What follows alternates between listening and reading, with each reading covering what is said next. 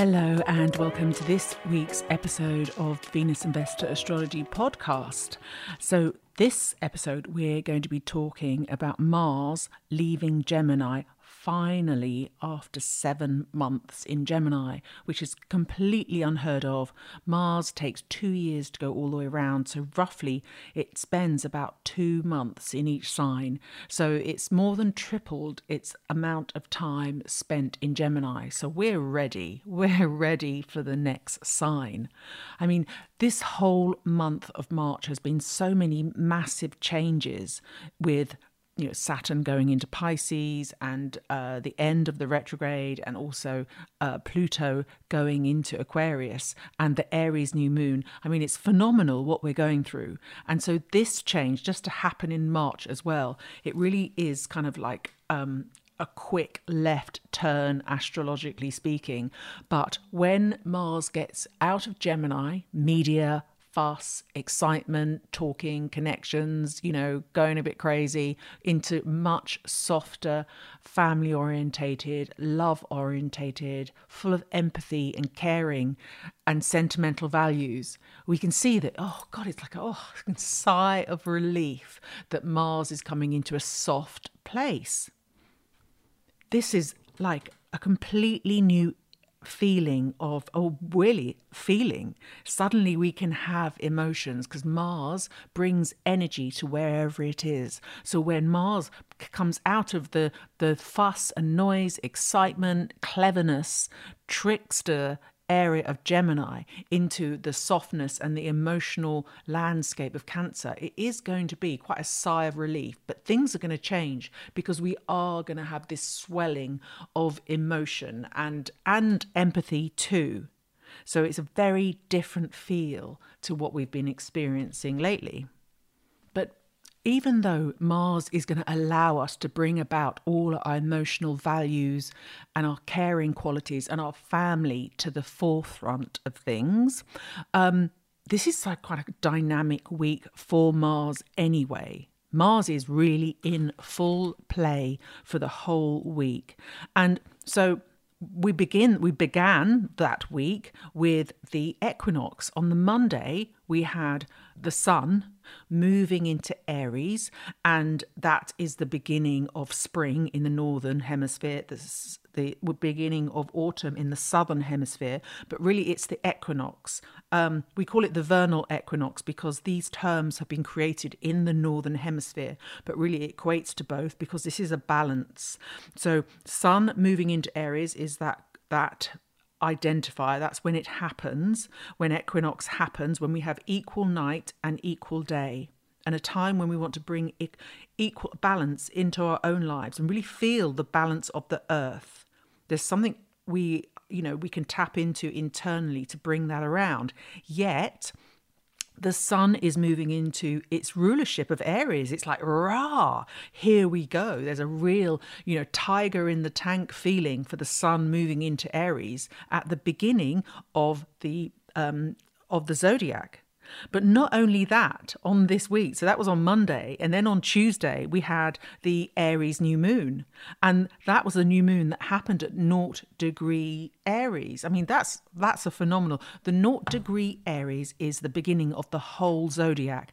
And Aries is about new beginnings, starting things. You know, the Aries um, native is the the great beginner and not the great finisher really he's the klaxon. And so this this happening at the naught degree of aries which is the beginning of the 26000 year wobble of of the earth if you're following tropical astrology you know the earth goes round but the that beginning was happened when we were facing eastward with the aries sign at the vernal equinox. So this is to have it at naught degrees Aries It's like this is a brand new beginning. And because we've had so many changes in different signs obviously we've had so many kind of phenomenal changes this is like another klaxon like right we're ready we can move on. This is this this is it. This is going into brand new territory completely. So but mars is actually square to this new moon So the new moon is in Aries, and Aries ruler is Mars, and it's square to this Mars. So this is super powerful. This is like this is the klaxon gun at the beginning of the race. It's like, and they're off. It's the it's the hare coming out of the trap, and we're all following, singing, cheering. We've got a betting ticket in our hand. This isn't just like, oh yeah, we're going to begin now. This is like we've we've got a, we've got money on this we've got money on this race and it's starting now so you're going to get excited. That's the feeling we're going to have for this this energy on these aspects. So even though i've said it it feels like, you know, we're going to into a really soft energy of Mars in Cancer. Already, we've kind of got this massive excitement and the start of a, a, race going on. So it doesn't actually feel that soft. So it feels like this emotional landscape we're going to is going to be a cracker. It's really going to be combustible. And, you know, it's not just an emotional landscape, it's like a tsunami coming in. So we have the beginning of the equinox on Monday, just gone. Then Tuesday, the new moon the next day, uh, which was then square to the new moon's ruler as Mars moved in then into Cancer. And um, then on then we have the Mars's higher octave is Pluto. And Pluto then moves, change signs also, and moves into Aquarius. So more sort of Mars style energy. So if you like Pluto is the higher octave, it's the stuff that happens on a more group energy, on a higher consciousness, and um, something that we don't necessarily get to grips on a day to day level. It happens over a week or a month, and you see it, and it's more easy to see when you've done it, really, when it's past. But with Mars, it's happening right now in very much an earthly concern to individuals, because of course, Mars is an inner planet and faster moving. So it's much more personal. And then, of course, yeah, so Mars moves into Cancer on Saturday. And also, when Mars moves into into Cancer, it is also going to trine Saturn, and Saturn's newly in to Pisces. So Mars is going to trine Saturn as well. So that's that's kind of bringing in a bit of steady ship to, or more emotion, but more um, stability with that emotion and depth to that emotion. This has meaning. This has a reason. There's a reason why I'm feeling this way. And there's a reason why we're all going to be feeling this way. So, something, it feels like something is up, something is going to happen to make everyone get to grips with their emotions and go, wow, I feel this. I really feel this, not just on a personal level, but humanity feeling it. Because, of course, Pluto is in Aquarius, which is humanity and the higher octave of Mars. So Mars really is the man. He's he the man, and you know Mars is the masculine aspect as well. But last week, when this was all going on, these these Mars Martian Martian um, moves, um, it's literally you know Mars was really highly active. So when he enters Cancer, it's not phew here we can just feel lovely emotions stuff. This is like super kind of um, wrought emotions. Really, they're being forced out of you and we're being forced to look at how we feel. So I wanted to think what does this mean for your own Mars energy and where is it placed in your own chart? Because Mars is very important in our charts for the amount of energy we have, what we put our energy into, and also how we set goals and what drive we have in life. But also, Mars is also very important for synastry. So, bearing in mind the changes around Mars that's happening, there is this idea here that relationships or who you're kind of com- connected to is going to change, and you're going to feel differently about that. So, um, not just that, you know, also your goals and your projects. You might be feeling differently about what goals or projects you've set yourself. Now, try you've got to look where Mars, the planet, is in your in your um, chart. What sign is it in? What house is it in? So then that can, you know, two different things, the sign and the house to what flavor it's going to bring. And then what is aspecting your Mars. And then you can also look at what, what is it aspecting in your partner's, where does your Mars sit in your partner's chart? Um, and also, what house does Mars rule? Now, Mars is is the Aries house. So wherever Aries is in your chart, of course, if you're using Placidus or even whole sign, you'll see where Aries, where Aries is in your chart, and that is the area which going to get a shed load of energy coming at it, forced energy. Like you have to do this. Like it's not just like, oh look, here I've got more energy to get this done. It's like wham, right, I've got I've just got to turn right turn here and get on with really putting my energy into this. So do look at that. So where Mars is in your house, oh, sorry, where Mars is in your chart, what sign it's in, and what house it's in, and what as- what is aspecting it. Is it a square? which is kind of really kind of fruity and powerful and challenging, or is it a trine, which is a little bit more like there, we're working together and bringing about this energy. And um, what is the rulership? Where is Aries? Where is Aries uh, in your chart as well? These are all things that are up for change right now. And I've also, because of the new moon that happened last week, you know that that's like this is new beginnings as well. This is completely new and probably unexpected with the square to the new moon, you're probably going into this idea into the next week going, why am I feeling like this? I'm forced to be emotional, and it is a cri de coeur, a pang of the heart. You see, Mars is is the warrior. He's the god of war. But, you know, obviously we're not having wars all the time, although I would say argue that globally we are. But Mars is is the warrior. He's the masculine in full kind of dynamic leadership role. And so going into cancer, and if you liken cancer to a room in the house, it's the kitchen. It's very domestic. So, how can you have a Mars the warrior coming into the kitchen? He's got a sword, he's got a gun, he's got boots on, he, he's got a, a, an Uzi on his back. Um, yeah, I mean, it's just completely out of place. Mars in Cancer, kind of, you look at that and go, that doesn't really work the emotions that this this kind of warrior brings into the kitchen you can imagine it is really stirring things up. It's like get your fingers out of the cookie jar stop doing that.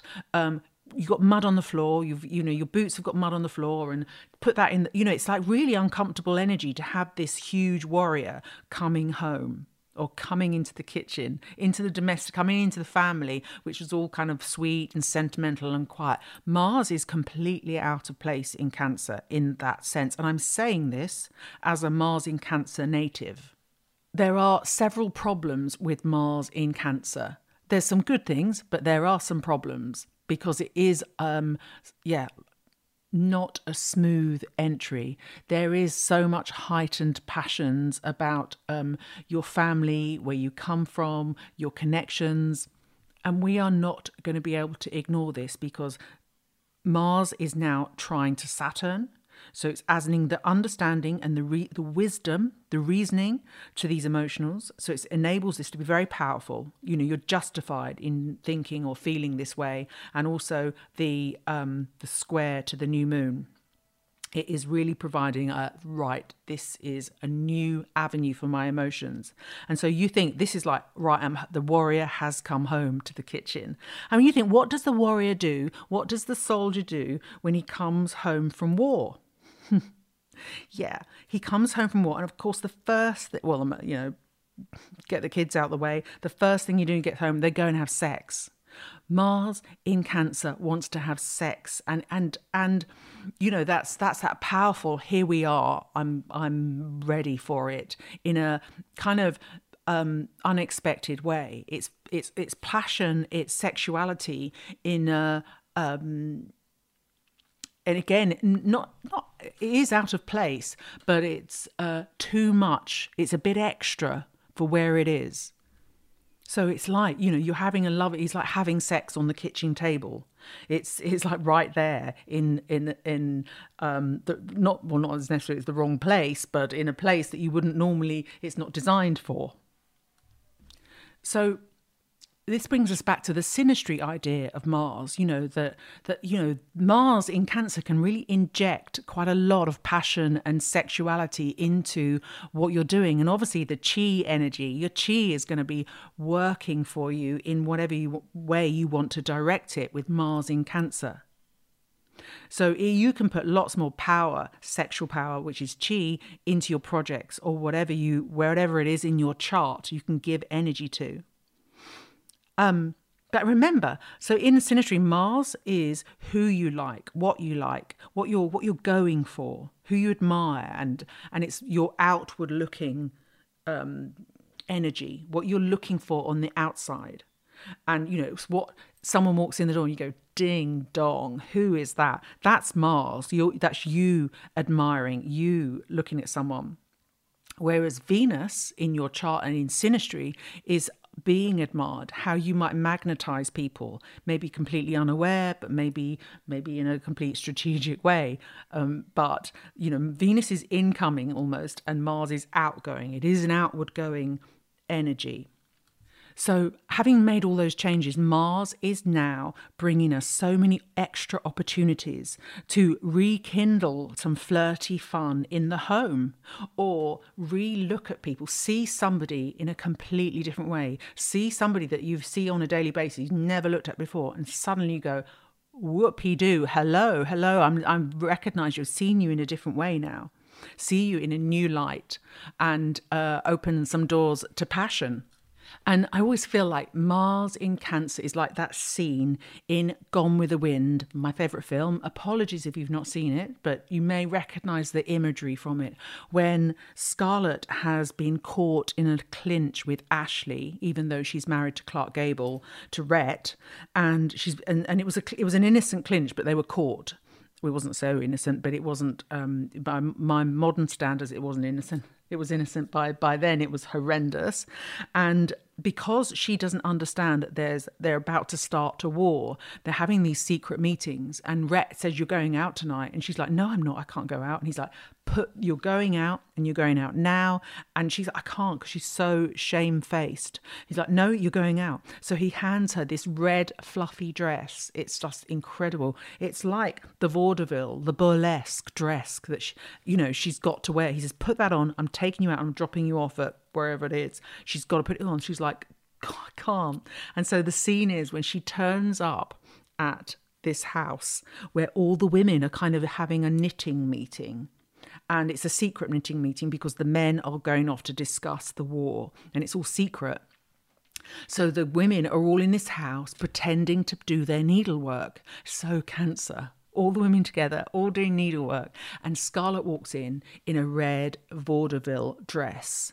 And they all look at her, and you know, it's like that moment when your jaw just literally hits the floor. Like, how how can she do this? How how has she got so much shame, or not enough shame, to to actually come in after being caught kiss, caught in a clinch. She's coming in in a vaudeville dress into this knitting circle. It's just like uh, really quite a shocking moment. It's, it's a great film, you know, uh, reliving that in many astrological ways, but she comes in and just as all the women are start to go really bitchy at her, um, along out comes Melanie Wilkes, Ashley Ashley Wilkes' um, wife, and Ashley come. I mean, and Melanie um, walks forward and goes, "Darling Scarlett, Scarlett's come to help us," and extends this wonderful hand of empathy, caring, coming to our group, come and come and join us, even though she must look completely outrageous and compared to everyone else. The actual scorned wife, the wife that's been affronted, comes forward to help um, Scarlett. And that is exactly how I see Mars coming into Mars is Scarlett in the red dress. Mars is red. The red vaudeville dress out of place, coming into the knitting circle and actually being welcomed. She's dressed as a firecracker, and Mars is the firecracker. But yet, these women, half of them are just being, oh my God, I can't accept this. But one of them allows them in. And so they all have to accept her into their circle. So you see, with Mars, there in Cancer, there is this kind of out of out of um, place sexuality, and it reminds me of a girlfriend I had who I used to model with and who shall remain nameless.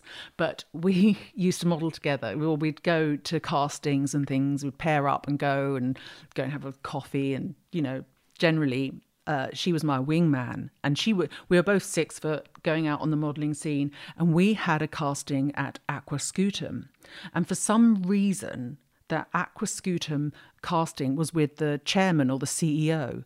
And I think that's kind of unheard of. It's a bit creepy, actually, because why would the CEO of Aquascutum be having a casting? Why isn't it the marketing department who would be using the girl in their photography? But no, it had to be, it wasn't actually a photography, it was a, um, um, in the showroom modelling as they did then before the age of digital. So um, my friend and I went along to this casting, and he had an office in Aquascutum was opposite where Burberry is now, but Aquascutum was the Burberry of its day, and he had a corner office on Regent Street. Look on one side, you could look up Regent Street, and on the other, you could look down onto Piccadilly, Piccadilly Circus. I mean, a phenomenal, amazing office. And so we came into his office, and we both sat down together, and he's like, "Oh, you're seeing you both together." And he's chatting to us. And it became to my attention that I wasn't getting any attention, Miss Leo. and I'm like, why isn't he, why is he directing all this conversation at Kathy? And I thought, well, I'm probably quite a good aquascutum person. I probably got classic looks. So maybe I thought I was quite probably up for getting that job. And, um, but he was just completely looking at her, and I thought, well, she's got the job then. I went, but why? And I looked over, looked across, and my friend had her boob out. She was sitting there in a salmon pink jumpsuit um, with it undone to the waist. And you know, Dollar, uh, that band Dollar, she looked, you know, had all her hair backcombed to high heaven, and she was wearing this salmon pink jumpsuit, and it was undone to the waist, and her boob was out. And I just looked across and went, "Oh my god!" You know that that's that's sort of sexuality out of place. And um, but I say out of place. She got the job. She got the job, and I didn't. And my agency used to say to me, "Why don't you smile?" anyway, she got the job, and I was thinking this when I was thinking about the Scarlett O'Hara coming into that, you know, out of place sexuality and Mars in Cancer. And I have Mars in Cancer. And I thought, I bet my friend has Mars in Cancer. So I looked up her chart. And of course, she has Mars at 29 degrees Cancer because she did this all the time, of course. She did this all the time. You know, that, you know she would be her sexuality was was powerful and she used it and she always had it in the wrong place and always it's the cat amongst the kid, pigeons the other women didn't like it but i was her mate and i benefited from this as well but i'm mars in cancer but she had it at 29 degrees and you know, we've talked about the 29 degrees. It's the crisis point. It forces the issue. She had to push her sexuality into people's faces, really, and into the wrong situations. She was like the living embodiment of Scarlett going into that room at, at, at every moment. And she was quite naughty. She was my, my best friend for a long time, and she was loads of fun, but there was that side to her. And um, so you say, well, I, I have Mars in cancer as well. And but my Mars was conjunct my mother's Pluto. So my Mars, although there might have been a bit of that, the idea that my my Mars, certainly you have Mars in Cancer, your Mars, the warrior, women are going to react badly to that.